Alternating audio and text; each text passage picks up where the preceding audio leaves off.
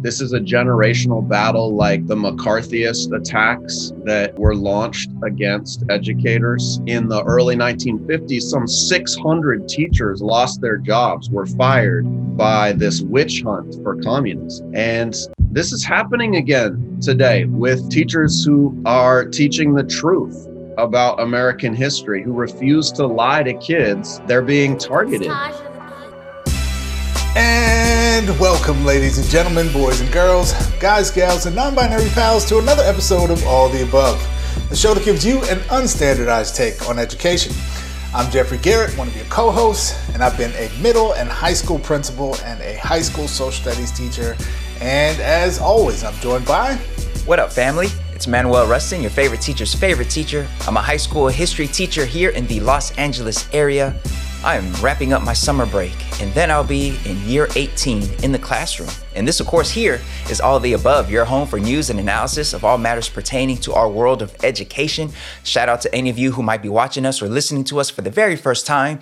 And shout out to those of y'all who've been with us for a minute. We hope you are all enjoying a fantastic summer. Jeff, I don't know if you realize this, but um, summer break is is is wrapping up, man. It's wrapping up where we are back to school like hella soon. Somebody might be listening to this who actually already started the new school year, depending on where they teach. And just like that, it's it's a wrap on summer, man. How how are you wrapping up your summer?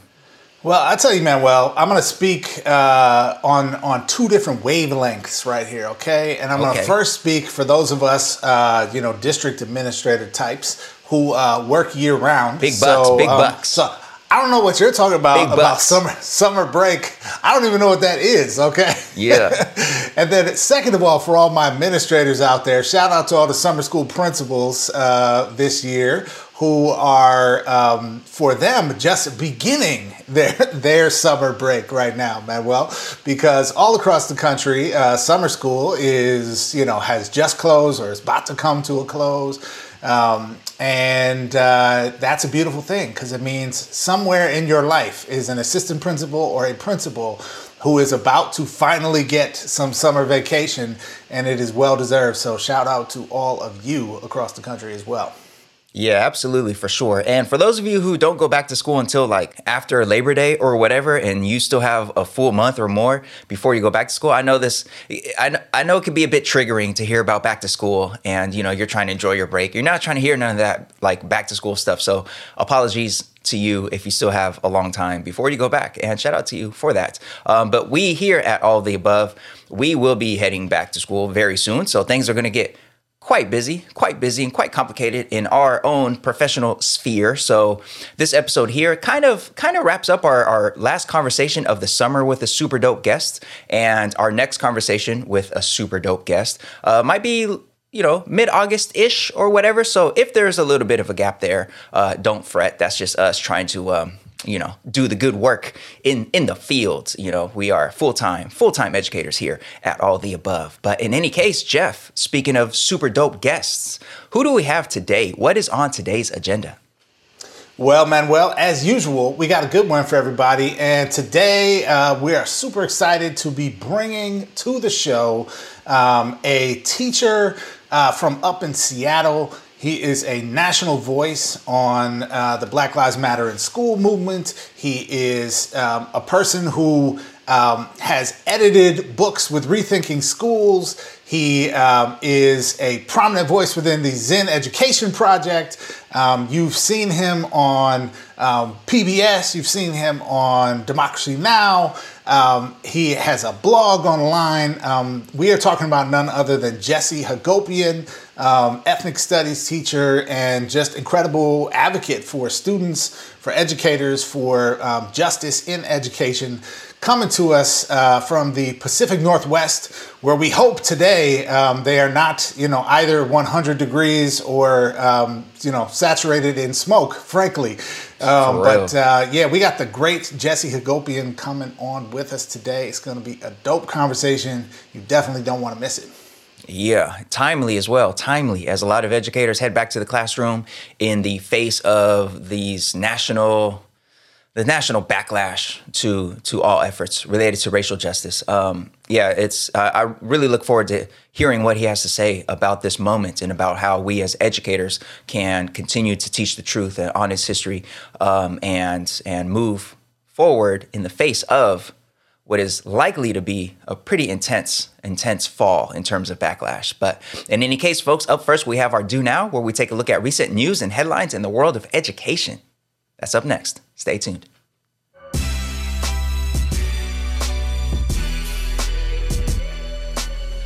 All right, folks, now it's time for today's Do Now.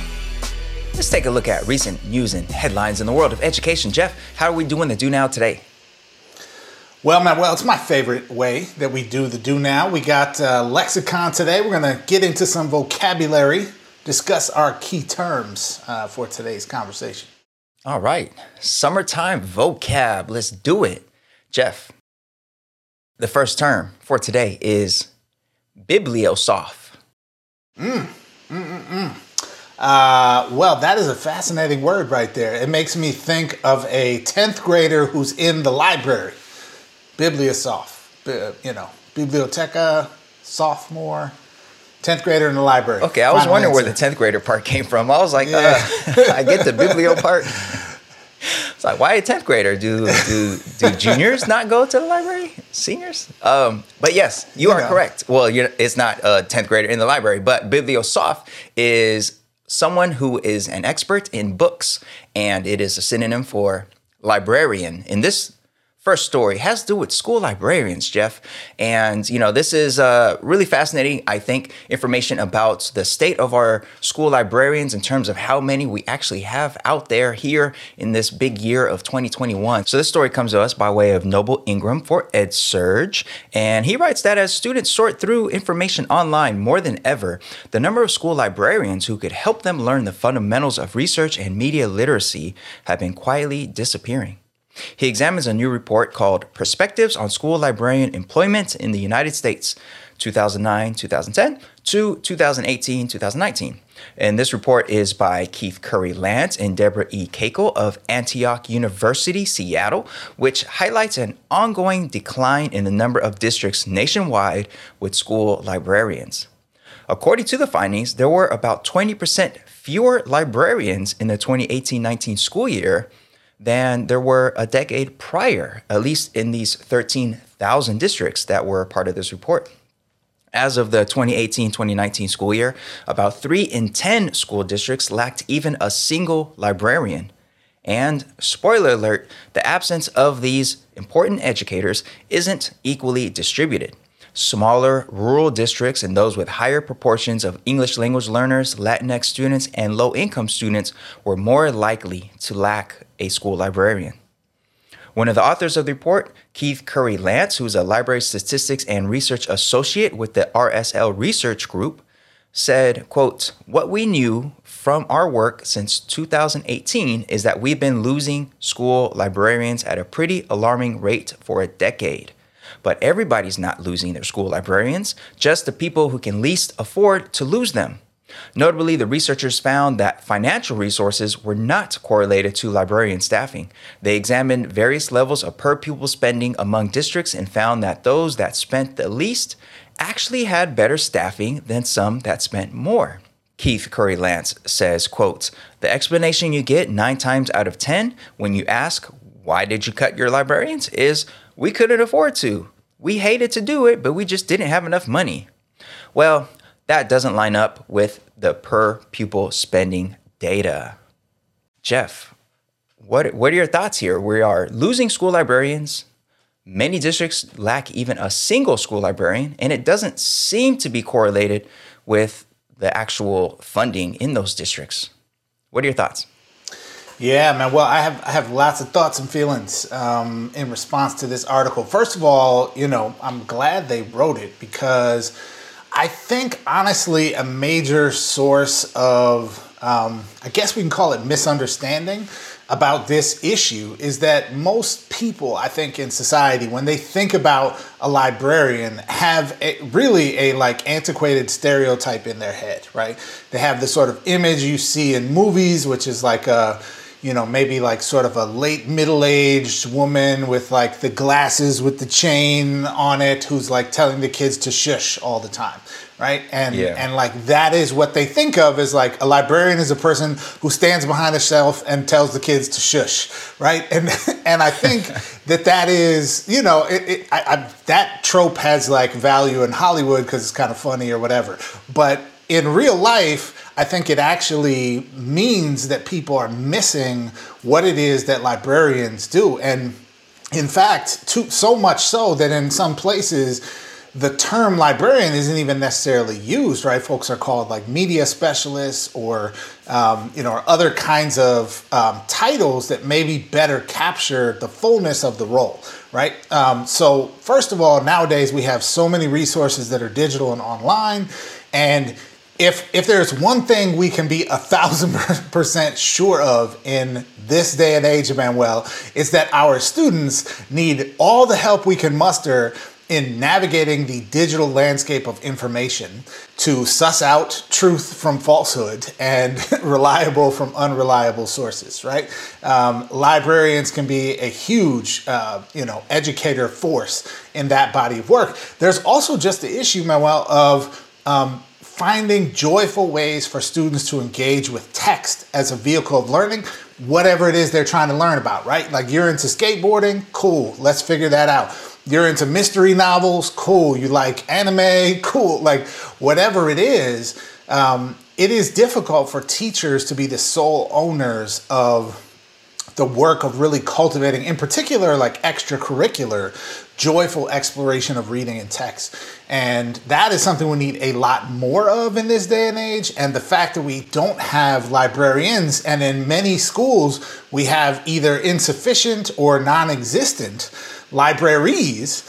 Um, you know, these are kind of in intersecting um, challenges we're facing here. So I think, I, I, you know, I hope that what can come out of this is uh, some recognition of the importance of the true work and the full work that librarians do what complements core academic instruction of course but also what is just about like helping kids grow and develop and find their passions and their interests right and learn to navigate a vastly more complex world of text and information than anyone under the age of you know let's say 30 uh, or over the age of 30 i should say ever encountered in our youth right and so I hope that we see more librarians. I hope that you know university programs continue to produce and credential um, folks who are going into the library sciences, um, and we need to invest in um, libraries, uh, libraries, and librarians um, as critical aspects, like like a backbone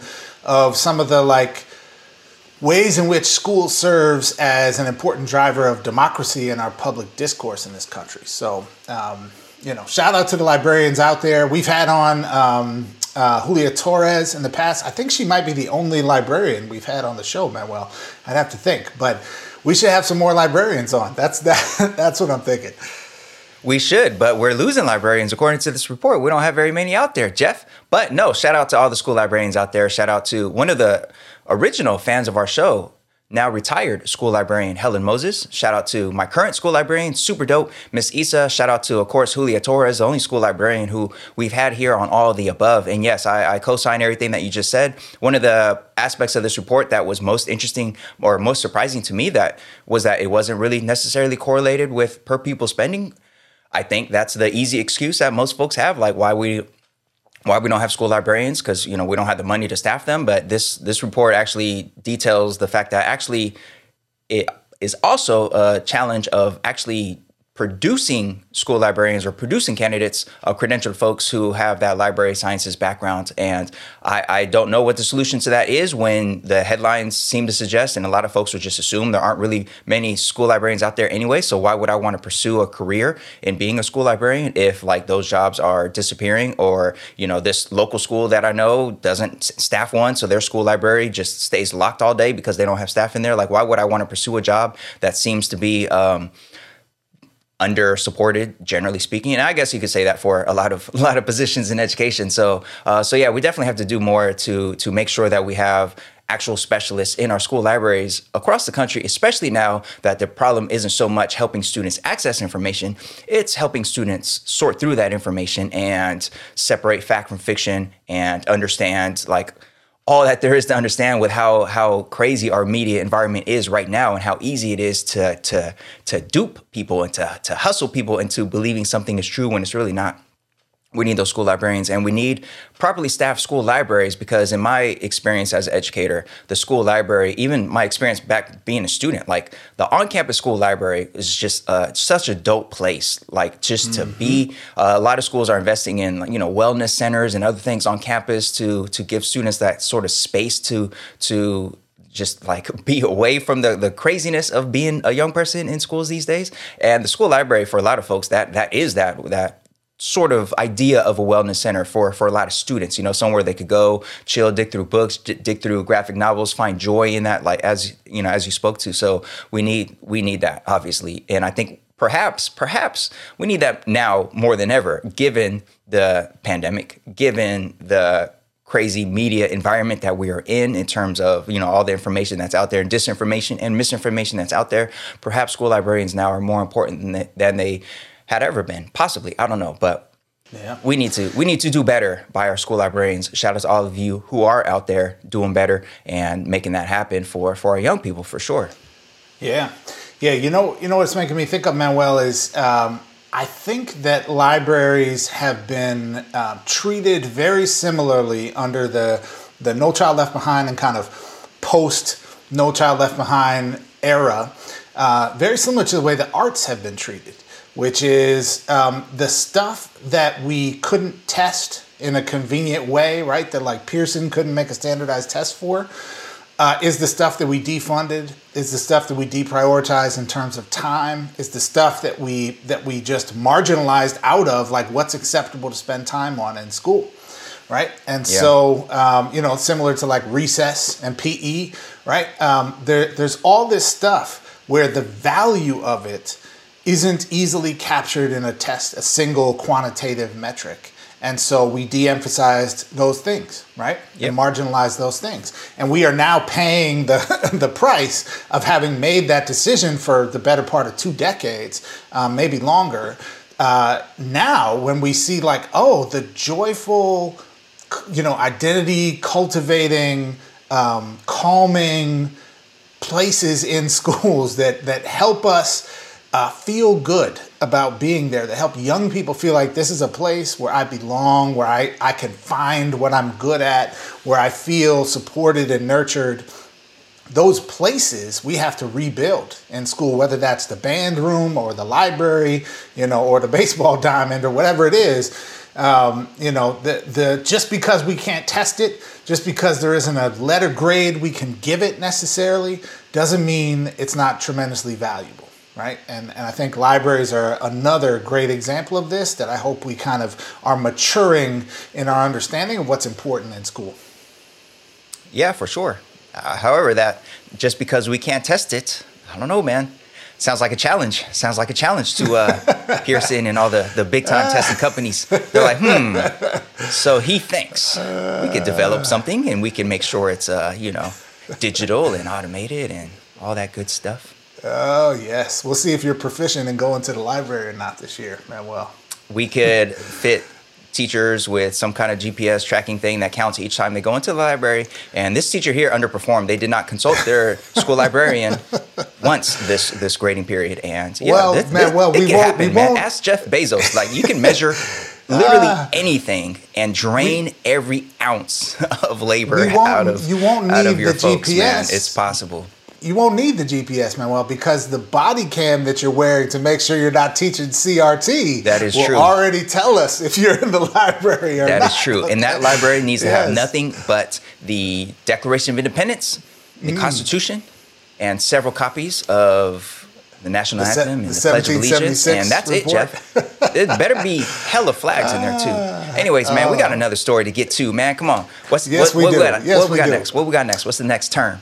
All right, man. Well, next term up, I love this one. I got, I gotta, um, I gotta try and put a little inflection on it, man. The next, the next term, Manuel, is uh, respect. Put some respect on it, man. Um, did you say respect? I said respect. Respect. Uh, R Jeff, this is uh, S P E K.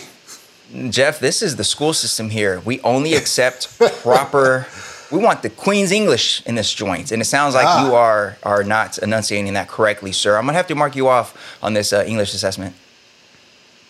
Uh, fair enough, man. Fair enough. Uh, shout shout out to uh, you know one one of the internet's great great meme champions, uh, Birdman. Put some put some respect on it. Um, so this particular type of respect that we're talking about, Manuel, uh, comes to us uh, literally from parents. Uh, in the state of California, who have uh, shown in a recent survey, um, a survey done, a mass survey done of families in California uh, in May of 2021 about their feelings about the school system, that overall they're feeling pretty good, right? They're putting some respect on the name of those educators out there. Yeah. So, uh, yeah, yeah, feels good. So let's uh, let's get into this, Manuel. This story is uh, from EdSource, brought to us by John Fensterwald. Shout out to John Fensterwald. Um, and here we go. The independent, nonpartisan research center PACE at the USC Rossier School of Education recently recently released their ninth annual poll on education.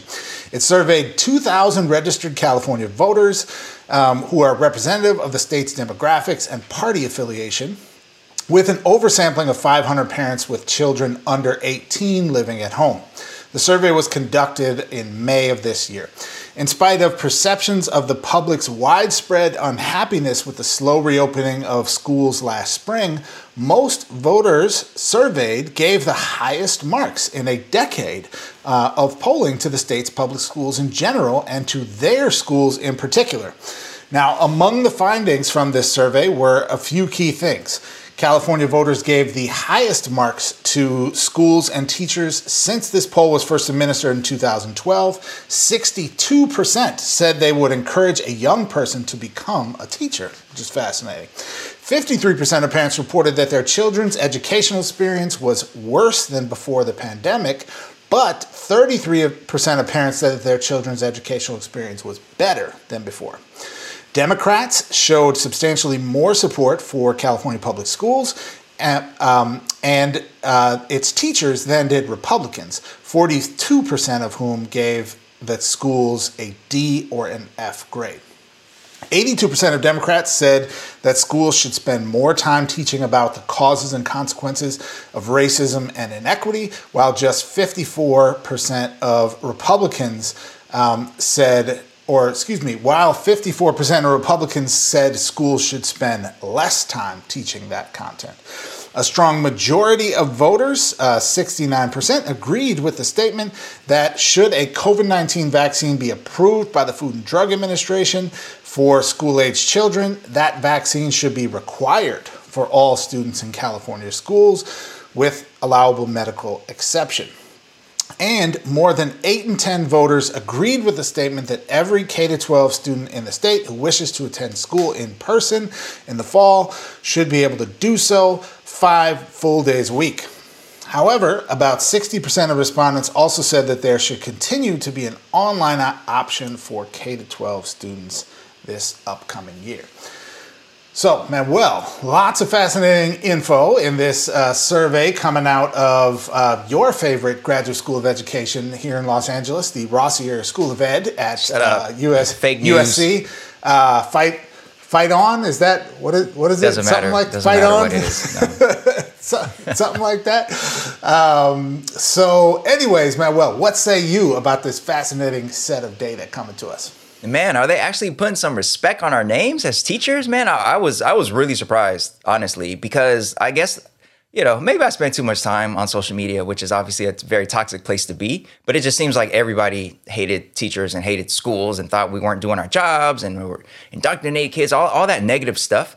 And it just feels like you know whatever little bit of teacher appreciation that we got at the start of the pandemic seemed to have like totally faded away. So it was really interesting to me to see that like the majority of folks in California actually feel really good about um, about what schools were able to do during the pandemic, and especially since these were higher marks than before. So like that I mean honestly that shocked me that like parents are, are feeling better about their their local schools and schools across the state than even before the pandemic. So that that is a bit of appreciation that I definitely as a classroom teacher fully appreciate. I appreciate that folks seem to be aware of the the just challenges that teachers had to face and that schools had to face this year and just like the struggle of reinventing our pedagogy, reinventing our practice in the middle of a pandemic and doing the best we can. I super, super appreciate the folks uh, from the survey showing that like they appreciate that. Like they they they see that we did the best that we could. And a few numbers jump out at me specifically. And one is that in terms of the, the quality of their child's learning and education during the pandemic, not surprisingly, m- most people said it, well, you know, it wasn't as good as before the pandemic because obviously we're not in person or we weren't in person for most of the pandemic. And uh, 53% said like, you know, the, the pandemic schooling experience wasn't as good as uh, the pre-pandemic schooling experience.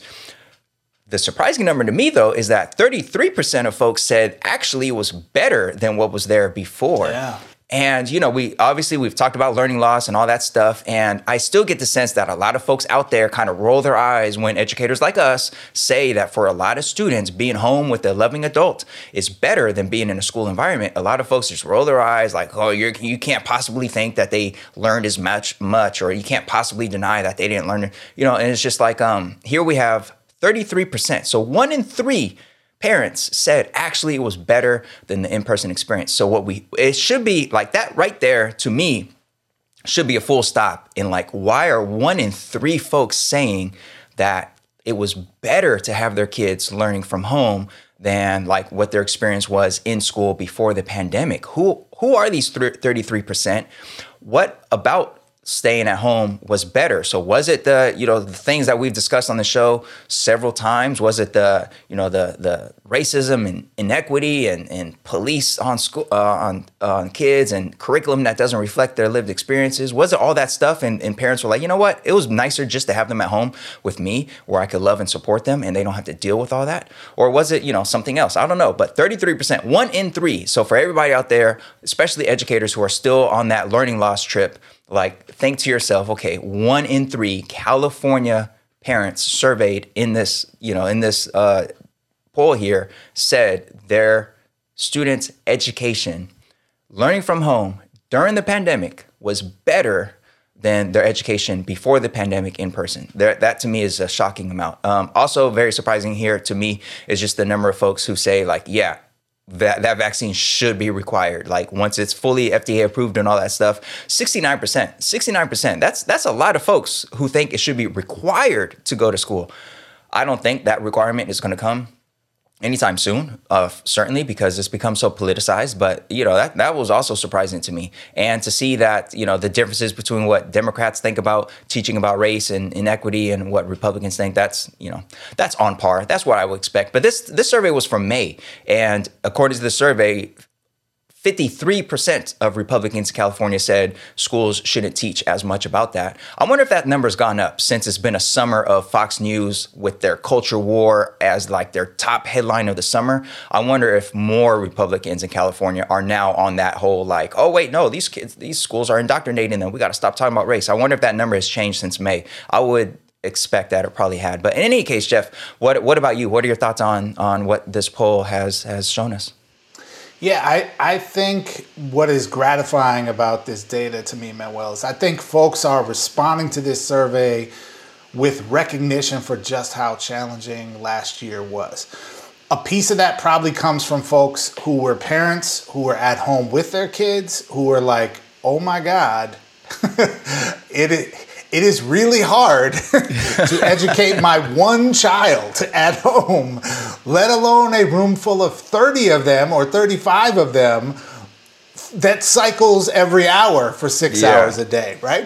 Um, so I think to a certain extent, there's maybe just some like empathy building around the the rigorous work that it is to educate students in school, right? Um, and so I appreciate that um, coming from from families. On the other hand, Manuel, your your point about like one in three and what's up with that, to a certain extent, I'm actually not at all threatened by that. Okay, because in the same way that uh, the adults who got to stay home from work a lot of them are like, well, I'd rather work from home, right? Like, Yeah. it is, I, if I can get the same things done that I need to get done, right? And I'm, Yeah. you know, sort of progressing professionally the, the, the way I want. Why would I go sit in the car or go stand outside when it's cold and raining or hot and sweaty or what, you know, like, why wouldn't I just like roll out of bed and like hop on Zoom, right? Yeah. When I need a break, I can go use my bathroom, not some like nasty public restroom. I can, uh, you know, go for a walk, in, you know, in the middle of the day, or I can have lunch at home and not have, you know, like just sort of um, whatever someone else is serving me, right? Like th- there is, there's a lot of stuff that's good, and frankly, if you layer on top of that with um, with children most of whom would have been at home with a loving adult of one Yep. form or another, right? A parent, a family member, a neighbor, a whoever, um, and getting much more close to one on one attention than the 30 on 1 ratio that's present in most public school classrooms.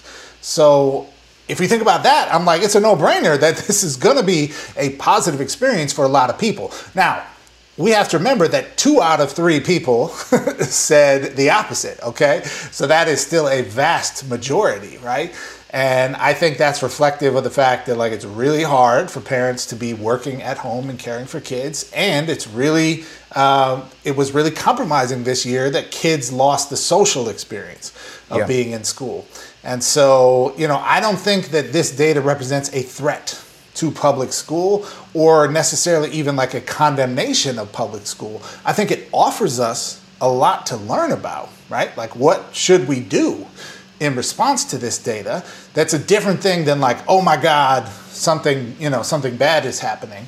But more just like what can we learn from it? That's that's where my mind goes. I don't know, man. 33% to me, that's a lot. And it was like 52% or just over 50% who said it was actually worse. So that means, like, you know, of all the folks who experienced pandemic schooling, just over half said, okay, yeah, this was worse than the in person stuff. I, I would have thought it'd be higher than that because it's so difficult. It was so difficult, the pandemic schooling part. So, you know, for 33% to say, like, actually it was better, and then, you know, a portion of folks to, I guess, be neutral on it. I don't know.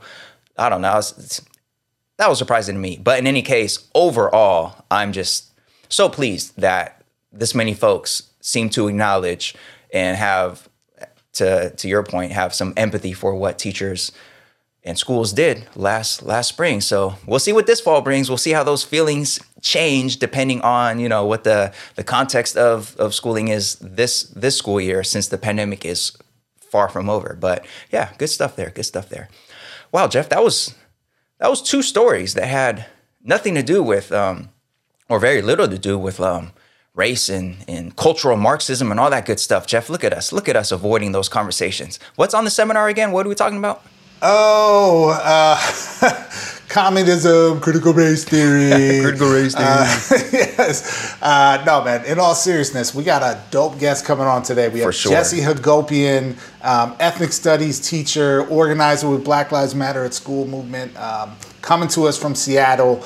Um, who is going to be digging into these really important questions uh, with us, Manuel? We are in Yeah. the midst of a straight up war uh, around the the teaching of truth in public schools, and um, Jesse is certainly on the front lines of that um, of that fight, and going to be digging into us with it as we gear up for an upcoming school year where many states have now outlawed the teaching of truth or are trying to outlaw the teaching of truth. What should we do about it? So Jesse's going to help us unpack that. Stick around, folks. You definitely don't want to miss it.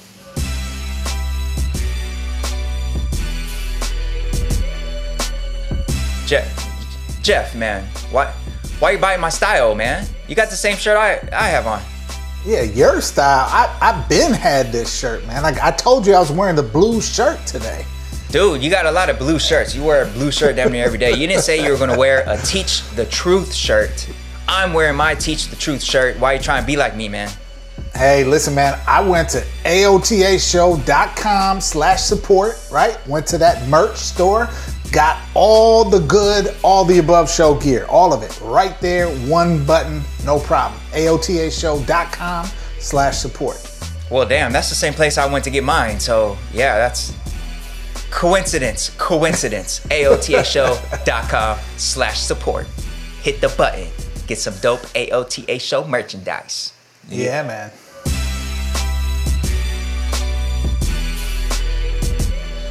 All right, folks, welcome to today's seminar. We are so excited to have you here with us today, and we have just an incredible guest here with us. Um, Jesse Hagopian coming to us all the way from Seattle, Washington, um, ethnic studies teacher, uh, an educator who's been at the forefront of certainly what has become a national conversation about the teaching of truth um, in America's public schools. Welcome, Jesse, to all the above. Oh, appreciate you all having me on today. Looking forward to the conversation for sure. Yeah, absolutely. Well, folks, let's tell you a little bit more about Jesse. Um, he is a high school ethnic studies teacher in Seattle, an editor for Rethinking Schools magazine, director of the Black Education Matters Student Activist Award, and a campaign organizer for the Zinn Education Project's Teach the Black Freedom Struggle. He is the co editor of the books Black Lives Matter at School, An Uprising for Educational Justice, Teaching for Black Lives, Teacher Unions and Social Justice, and the editor of More Than a Score The New Uprising Against High Stakes Testing.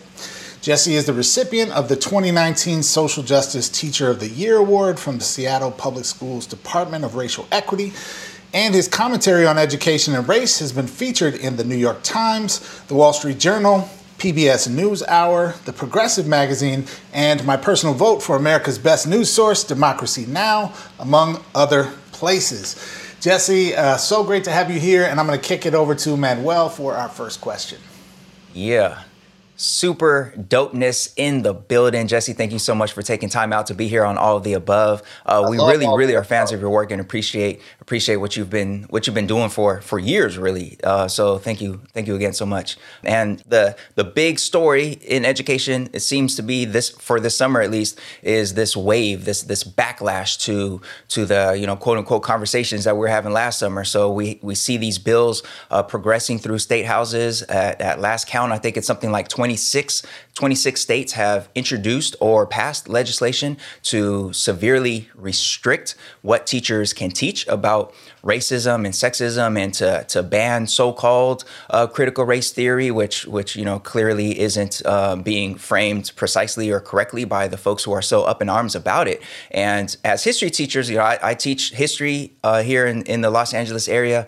And I think for history teachers, it's pretty obvious why, why this is all nonsense and why this is this is problematic, but we would love to hear your assessment about why these laws are are particularly dangerous. Yeah, yeah, I know you're feeling this as a history teacher, right? Yeah, it's like what they're going to ban the teaching of structural racism. So, does the right wing really want to ban teaching about the Constitution? Because if if we remember correctly, the Constitution said black people were three fifths of a human being. So I guess we can't even talk about the founding documents anymore. Is that what they want? Right. I mean, it's so absurd and outrageous, uh, and and it's dangerous for a lot of a lot of reasons. I would say, you know, the Republican Party has made the attack on teaching about structural racism the centerpiece of their attempts to regain power in the 2022 and 2024 elections. So I think that this is really shaping up to be a generational battle, right? Akin to how the struggle for desegregating schools uh, was undertaken um, or in the civil rights era. You know, this is a generational battle like the McCarthyist attacks that uh, were launched against educators. In the early 1950s, some 600 teachers lost their jobs, were fired by this witch hunt for communism, right? And this is happening again today with teachers who are teaching the truth about American history, who refuse to lie to kids about structural racism and sexism and other forms of oppression, they're being targeted. There's a teacher in Tennessee who was fired from their job for assigning a Ta-Nehisi Coates essay and letting the kids watch a poem uh, that was about white privilege and had a cuss word in it, right? I mean, let's be real here. This is outrageous. Uh, there have been teachers who received physical threats for saying that they're going to refuse to lie to kids about the truth of this history. Uh, and, you know, at the Zinn Education Project, we've launched a petition that says, I will refuse to lie to children about structural racism and sexism and heterosexism and all forms of oppression. And the right wing has published those names and is cur- encouraging people to target these educators around the country. But I think there's something even more dangerous that they're attempting in this battle to restrict what kids can know about our country. Because I think that today's struggle against the GOP's bills banning the teaching of structural racism is not just a struggle about education, but it's a struggle about the entirety of what kind of society we're going to live in. It's about whether having a multiracial democracy is still even a goal that's espoused in our society. It's about a struggle over whether the past will continue to be remembered at all or if it will finally be thrown down the memory hole in service of maintaining white supremacy and the concentration of power in in just you know a tiny minority billionaire class right? And so we have to be able to teach the truth and that the legacy of what happens when you build a country on enslavement of African people, on genocide of Native people, on the disenfranchisement of women. We have to be able to tell that story so we can understand why the average white family today has 10 times the amount of wealth as the average black family. We have to tell that story so we can understand why black women are dying at three times the rate of white women in, in childbirth, right? Or why, you know, attacks against Asian Americans have skyrocketed in this in this country right this is the legacy of structural racism in our country and we refuse to lie to kids about it mm. Yeah, definitely uh, appreciate your words there, Jesse, and uh, so much of that resonates with you know. Um, I, it's been a while since I've been in the classroom, but in my you know in my heart, uh, you know, I was um, a social studies teacher and specifically uh, a teacher of U.S. government, and so much of what you said there, I think, just you know strikes at the foundations of of what we want our government and our public discourse um, in this country to be. Um, to, to that end, Jesse, um, at a June 12th uh, Teach Truth National Day of Action uh, in your city of Seattle, um, you gave a speech that stated the following um, While today's racists may not be so bold as to ban the reading of the word, as they did for my ancestors, they do want to ban the reading of the world. Now, we're curious if you could tell us a little bit more about kind of where you were going with that. So, what, what does the reading of the world mean to you, and why are the opponents of the teaching of truth in this historical moment, um, you know, waging this fight right now?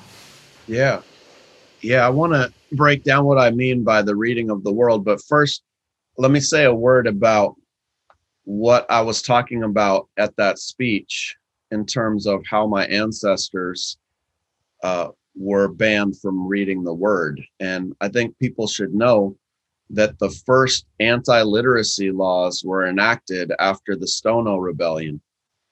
And so it became illegal because Black people were resisting and fighting back, it became illegal for them to read and write in this country.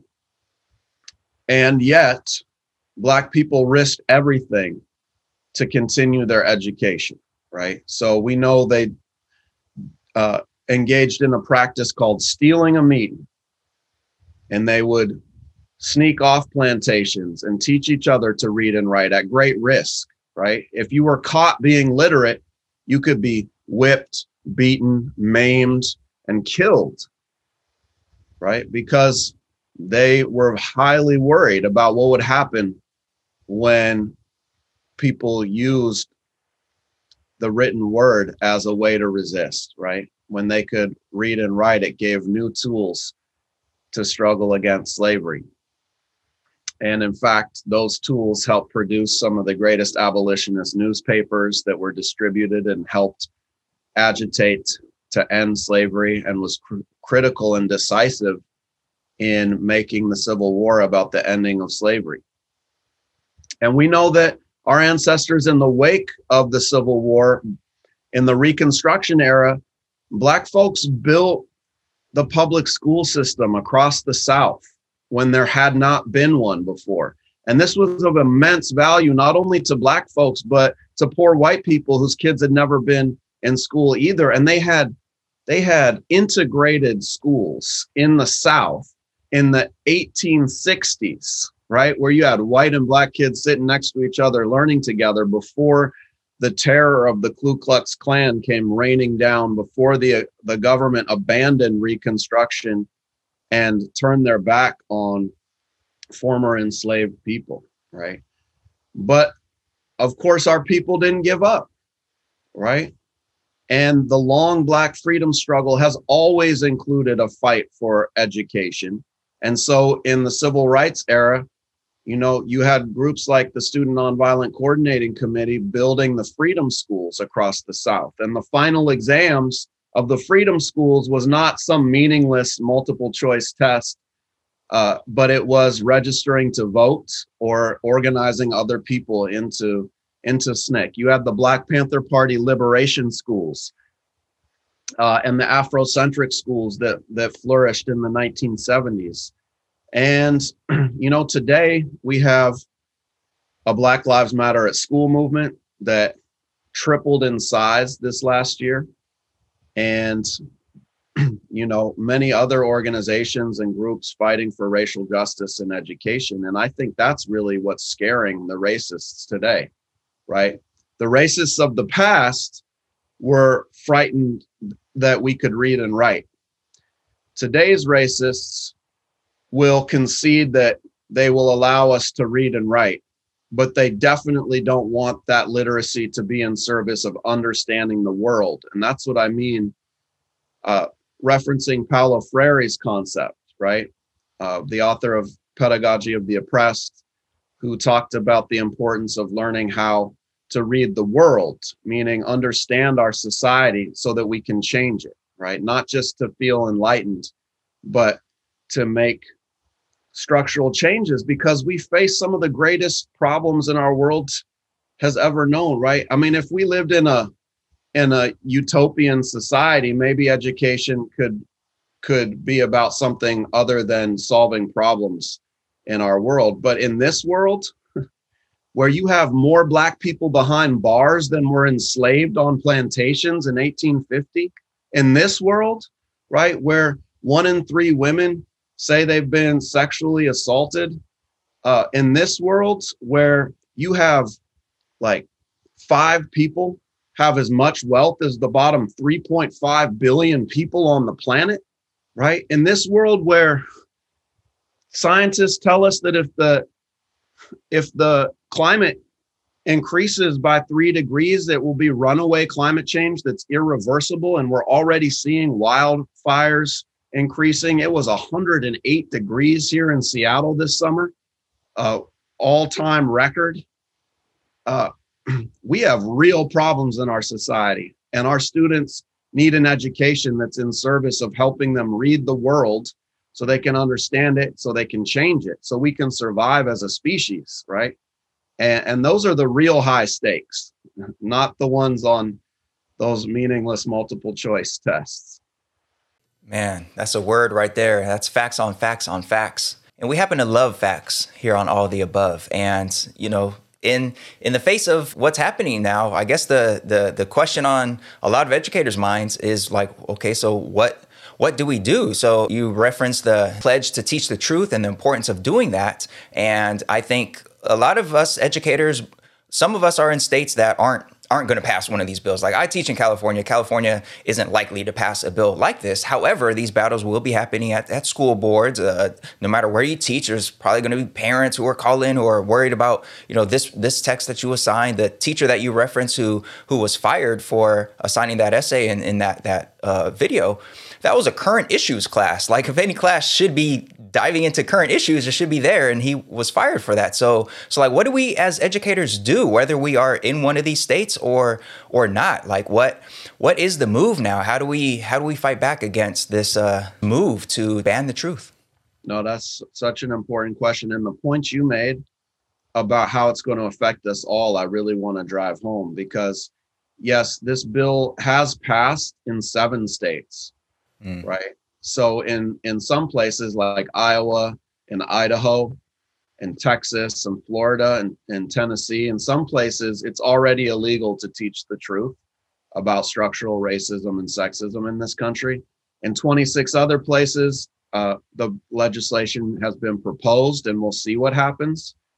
But in every state in this country, it's having a chilling effect on what educators teach. So you know, we heard stories from people who uh, were planning on adding books from Alice Walker to their curriculum.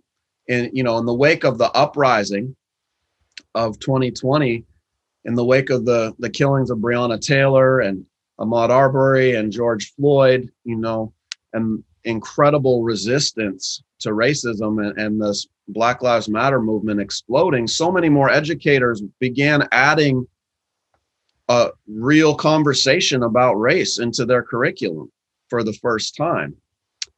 And now we're hearing reports like, oh, I'm going to pull that Alice Walker book from my curriculum because I'm worried about the themes that will come up and the discussions about race and racism that will happen.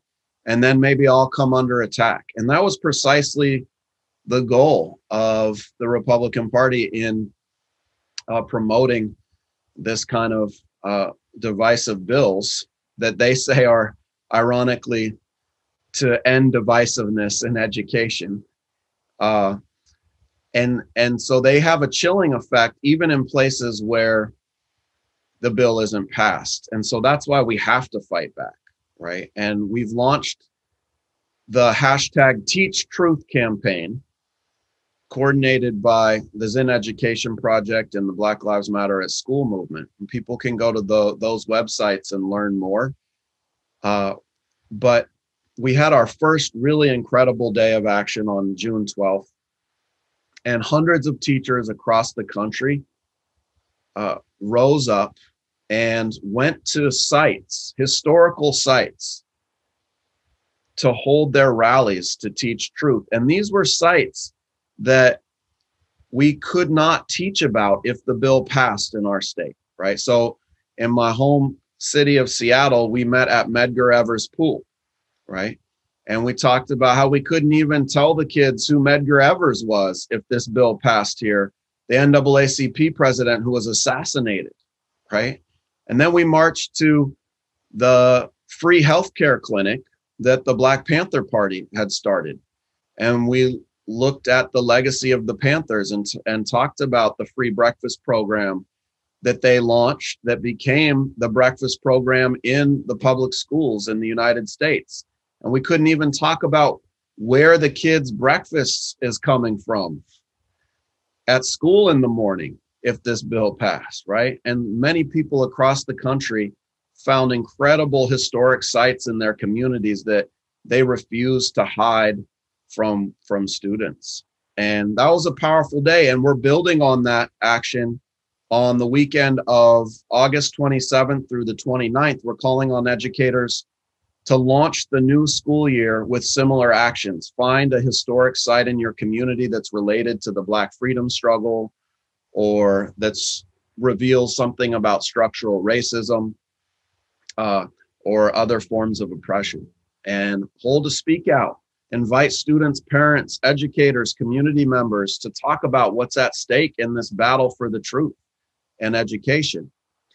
And we have another really important day of action I want to tell you about because on October 14th, Black Lives Matter at School has called for educators to engage in teaching about structural racism all across the country. And that's George Floyd's birthday. And if there's any day that educators should feel emboldened to be able to speak the truth about the impact of structural racism, we hope it's that day.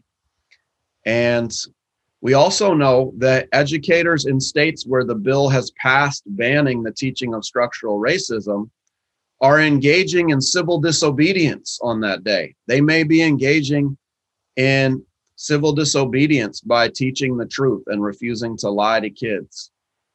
But we also know the power of civil disobedience and how it was lunch counter sit ins and freedom rides that ignited the civil rights movement across the South and helped bring down Jim Crow segregation. And we hope that courageous educators across the country teaching these lessons about structural racism on George Floyd's birthday will help ignite a new struggle to make sure that every kid gets to learn about their culture and background in school and that we can begin telling the truth in this country's schools. Yeah. Uh, love that that idea, Jesse. October fourteenth uh, is going to be a big day, and we'll, we'll make sure to uh, share, you know, the news and social media posts about that uh, leading up to October fourteenth um, here on all the above for sure. Um, I also want to circle back a little bit, uh, Jesse, because you mentioned uh, the organization Black Lives Matter uh, at school um, a couple of times there. And, uh, you know, when I've heard you write about or speak about um, Black Lives Matter at school, you you typically make reference to some of the, the things you, you've mentioned here today around kind of the, you know, the history of um, uh, of creation of public schools during Reconstruction, the you know the Black Panthers um, uh, work with free breakfast, and you know the freedom schools of the '60s and that sort of thing. Um, I'm wondering if you can just share with us a little bit about, uh, and maybe especially for folks who are familiar with the kind of ubiquitous nature of the phrase Black Lives Matter in American life today, but maybe not so familiar with the Black Lives Matter at School movement. Um, you know, tell us a bit about what that movement is about. How, if at all, is it connected to the larger um, Black Lives Matter uh, movement or not? Um, and just give our give our audience maybe some context about that um, organization, kind of what it means and what it's working towards. Yeah, for sure. So, Black Lives Matter at School really got started in 2016 in Seattle in my hometown. Um, there was an elementary school, John Muir Elementary. And this was the summer after Alton Sterling and Philando Castile were killed. And those brutal viral videos were traumatizing a lot of people and a lot of students. And so these courageous educators at John Muir Elementary School wanted to celebrate their black youth starting in September, right when school came back, not waiting for Black History Month, right? And so they partnered with a group called Black Men United to change the narrative and DeSean Jackson there. And they partnered with the PTA and the art teacher, Julie Trout, an amazing art teacher, designed a t shirt that said Black Lives Matter, we stand together. The picture of a tree and the many branches coming down into the trunk as a symbol of solidarity. And the faculty were going to wear the shirts, and the parents and faculty were going to stand out front of the school and high five the kids on their way into school that day and hold an assembly uh, to celebrate Black history in September there. And then the media found out that teachers were going to wear shirts that said Black Lives Matter. And right wing news sources began publicizing this. And then the school started getting hate mail. And then one particularly hateful person made a bomb threat against an elementary school just because the educators there wanted to affirm the lives of their Black kids. And so the school district officially canceled the event.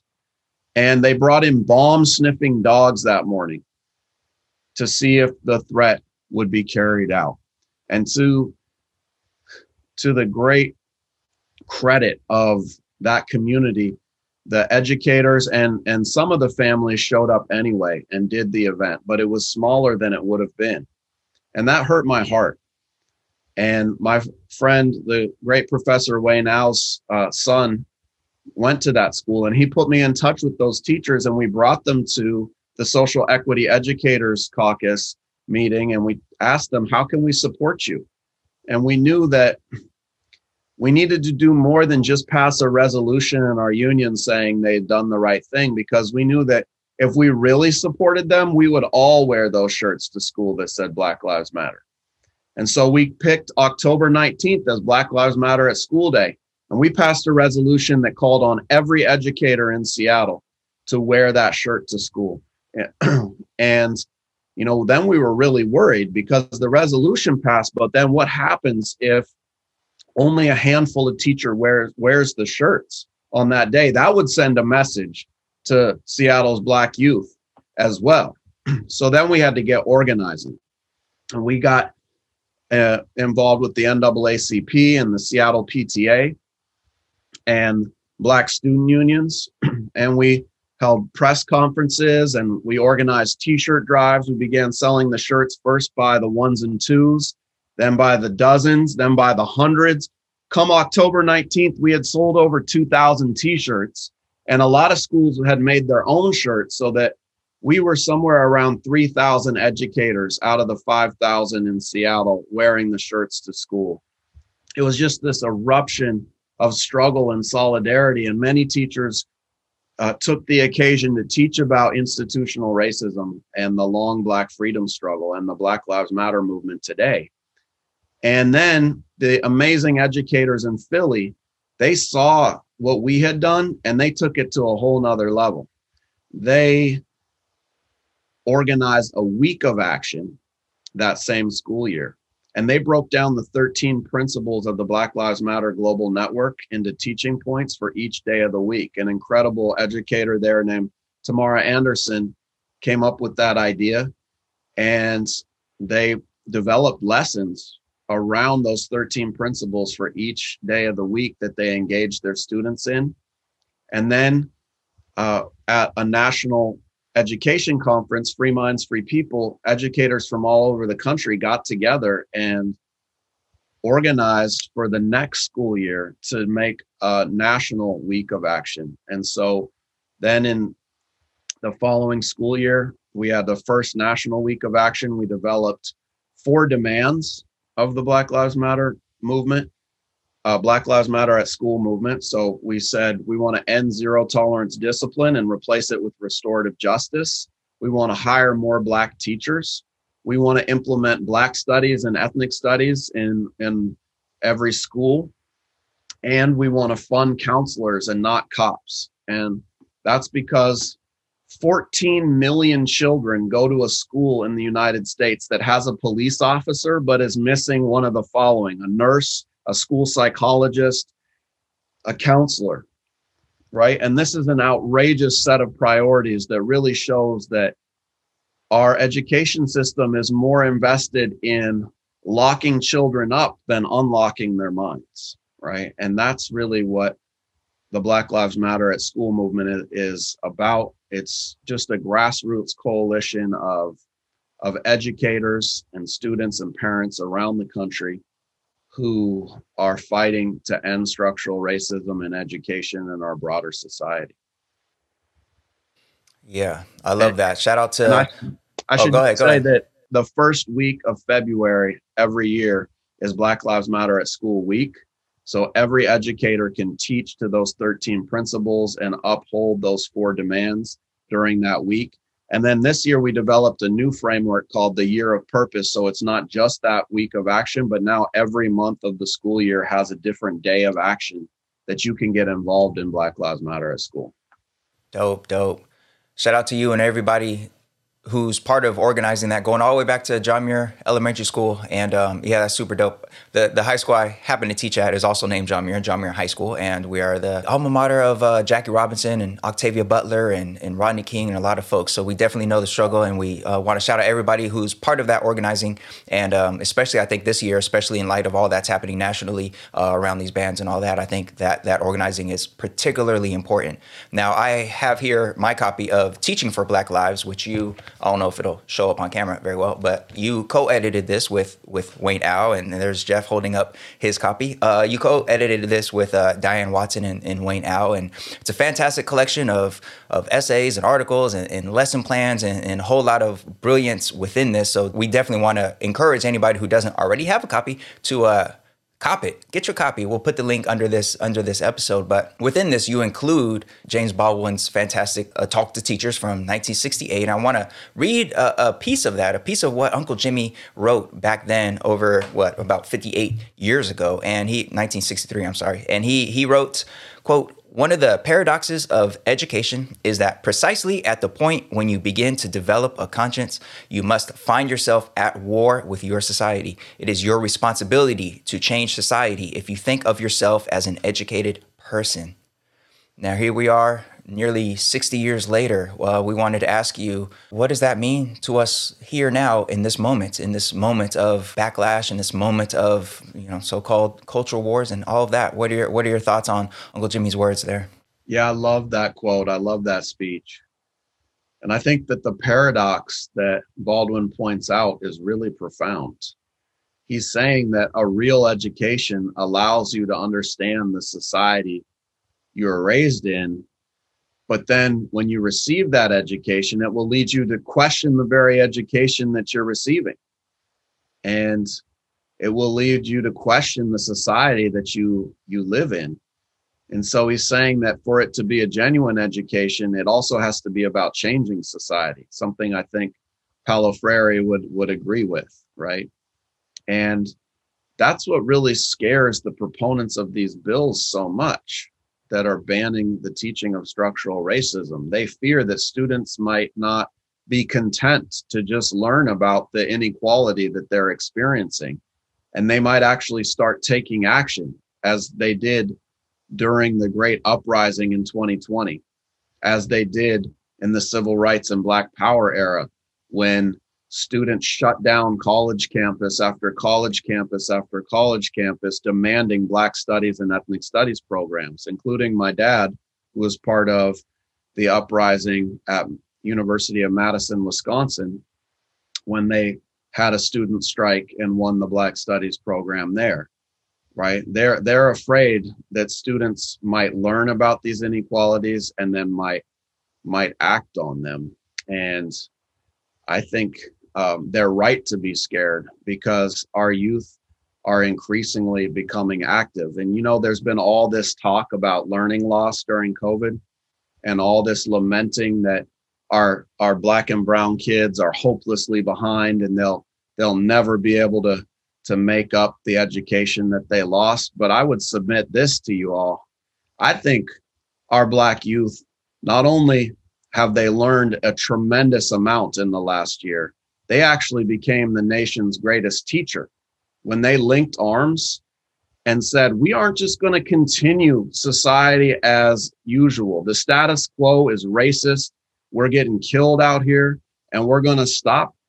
Uh, we're going to grind the society to a halt and make you recognize us and see the systemic problems that we're facing. And we're going to uh, march in the streets and shut down business as usual. And they built what the Washington Post called the broadest protest in US history in the summer of 2020, right? They became the nation's greatest teachers. These were young people, right? Oftentimes, high school students who are leading these marches uh, and these organizing efforts that have transformed the conversation in the United States about race and racism.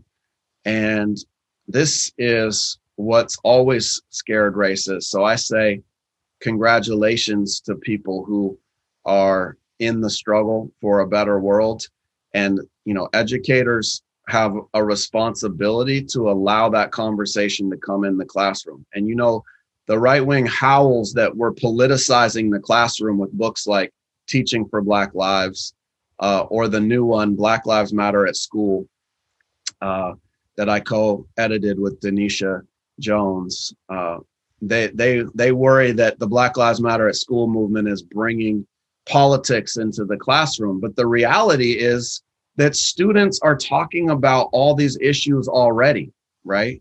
We know that these viral videos of police violence that kids are seeing, they're talking about it. Or viral videos of anti-Asian hate crimes, they're they're talking about these things. They're talking about it in the hallways, on the playgrounds, in the school bus, at home.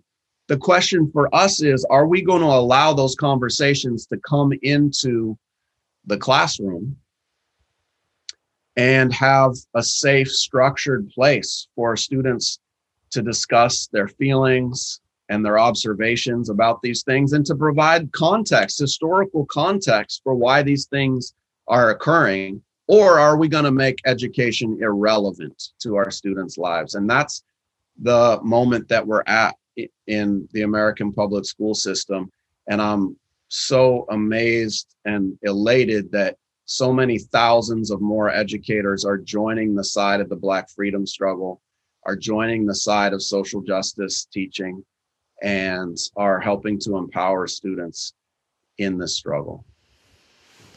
Yes, indeed. Uh, power, powerful words there, Jesse. And, um, you know, you're certainly uh, leaving us with a lot to think about. I think maybe, um, you know, most, most pointedly there, the idea that silence is also speech and uh, lies are also a form of politics. And um, we certainly are, are entering what is both perhaps a really dangerous and tenuous time um, in the history of education in this country, but also perhaps a, um, the precipice of a, a, moment of great transformation and change as well.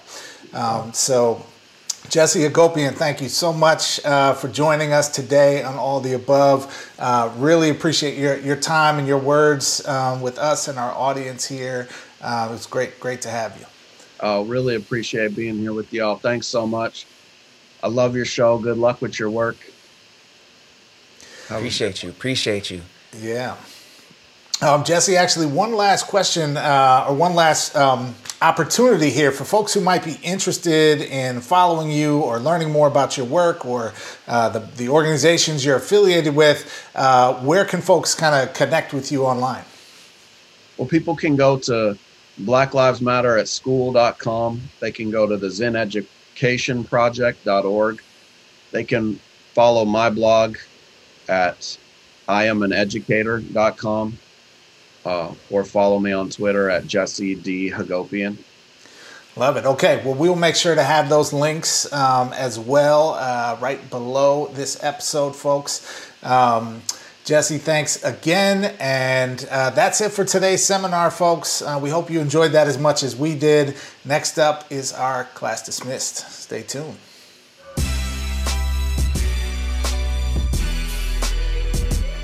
All right, folks, we have reached that time in the episode. It's our class dismissed, a time we like to kind of pause and give some flowers to folks out there doing good things in the world of education.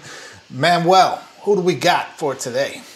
Yeah, so folks who've been listening to our class dismissed and have been following our show know that I've shouted out Educolor and mentioned the summer virtual conference a couple times, encouraging people to go. And uh, that conference has, has come and gone. And i just want to shout out everybody at educolor who put that who put that on. I mean that was really really a fantastic fantastic space and a, a very healing space and very fantastic summer. We had we uh, educolor had a, a student panel that was part of the day's offerings. And this student panel man these youngsters speaking their truth about their experiences with with race and racism and inequity within the school system and their their beliefs about what teachers and educators need to do to address some of that harm. It was just so fantastic. There are so many conferences education conferences where like they don't have any student panels at all. And if they do have one it's like just students who are like just speaking about a particular program and helping promote a particular program. And it's just like you know students who are just saying what the organizers want them to say. And in this case it was just so great to hear from the young people and of course all the uh, all the other folks who had workshops and and keynotes and all that. Just fantastic really good stuff. We can't stress it enough. I can't stress it enough. If you're an educator uh, educator who cares about the issues that we talk about on this program it's very important that you you find your community. And AOTA family is, is one particular community uh, that we love having you be a part of. But we can't do this work in isolation. If you're at a school site where you you just feel like you're in a bubble. There's there's nobody who quite sees things the way you see them, and and it's just uh, that frustration and that that difficulty. Man, we can't we can't do this alone. So definitely look for or reach out to Educolor, educolor.org, and um, that's one community that you could definitely be a part of to to help make schools and our education system a, a, better place for, for all students, particularly those who have been marginalized and forgotten and ignored for so long. So, shout out to Jose Vilson, Julia Torres, Yamil Baez, and everybody that was part of putting that on. Fantastic, fantastic stuff there. Yeah, definitely big props to uh, the Educolor community out there. Um, love it. And man, well, I'll just tack on very briefly uh, to what you were saying. Um, just a little shout out to all the administrators out there, man. I, I mentioned this at the top of the episode and just want to kind of hit folks with it again here, which is to say, think a hidden toll of the difficulties of the last year that a lot of people may not have, have seen is that the pandemic was really hard on administrators. And uh, administrators also often work year round or close to year round. And so, folks, um, you know, who were grinding all year don't get a lot of vacation. Um, hopefully, administrators out there got some vacation. I know here in LA, principals just came back uh, just about a week ago now um, to work, and summer school is wrapping up. So all those APs who were serving as summer school principal are just starting a couple of weeks off. So take that that time to rest. Administrators out there, we see you. Props for a great year's worth of work, and um, you know, take care of yourself heading into this uh, this upcoming school year, which is going to have its own challenges. So, um, props to our to our administrators out there as well. Um, so, folks, thanks so much for joining us today. We've come to the end of our episode. It has been a great one. Um, we really appreciate everybody who supports the show out there. Um, please make sure you are liking us, following us, subscribing um, on all the platforms, whether you watch or listen or both. Um, and make sure you share the show with, uh, with colleagues, friends, other folks who you think can benefit from it. Um, you can also support all the above by buying some of our swag. We got great t shirts online. We got those Teach Truth uh, t shirts uh, that have been flying off the shelves all you got to do is go to aotashow.com slash support. Again, that's aotashow.com, just our website, slash support. Um, there you'll see the link to, to get your swag or um, to subscribe to the show.